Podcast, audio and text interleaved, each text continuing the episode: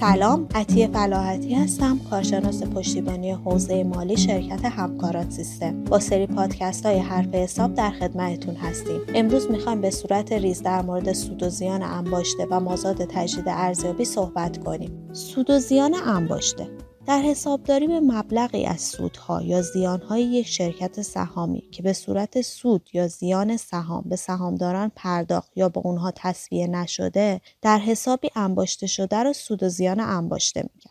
سود انباشته در سمت چپ ترازنامه و زیر ستون حقوق مالکانه ثبت میشه. سود انباشته بیانگر سودهای تقسیم نشده یا تخصیص نیافته از آغاز فعالیت شرکت پس از کسر زیانهای تحمیل شده است. سود انباشته نشانگر منابع داخلی شرکتی که توسط صاحبان سهام مجددا سرمایه گذاری شده یا به نوعی تأمین مالی از محل فعالیت های شرکت. خب مواردی که تا الان گفتم اجزای اصلی حقوق مالکانه بود.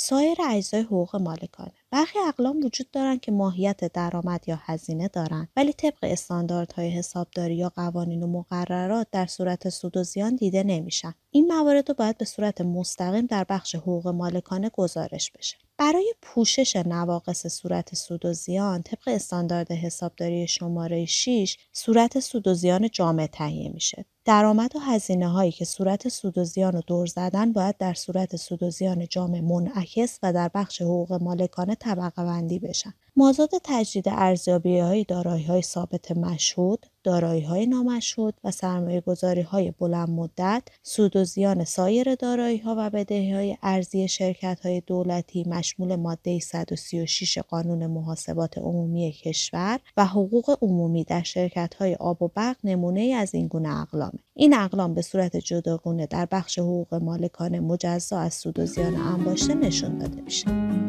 خب در این قسمت در مورد سود و زیان انباشته و مازاد تجدید ارزیابی صحبت کردیم که آخرین موارد مربوط به حقوق مالکانه بود. برای شنیدن ادامه پادکست ها به سایت education.systemgroup.net مراجعه کنید.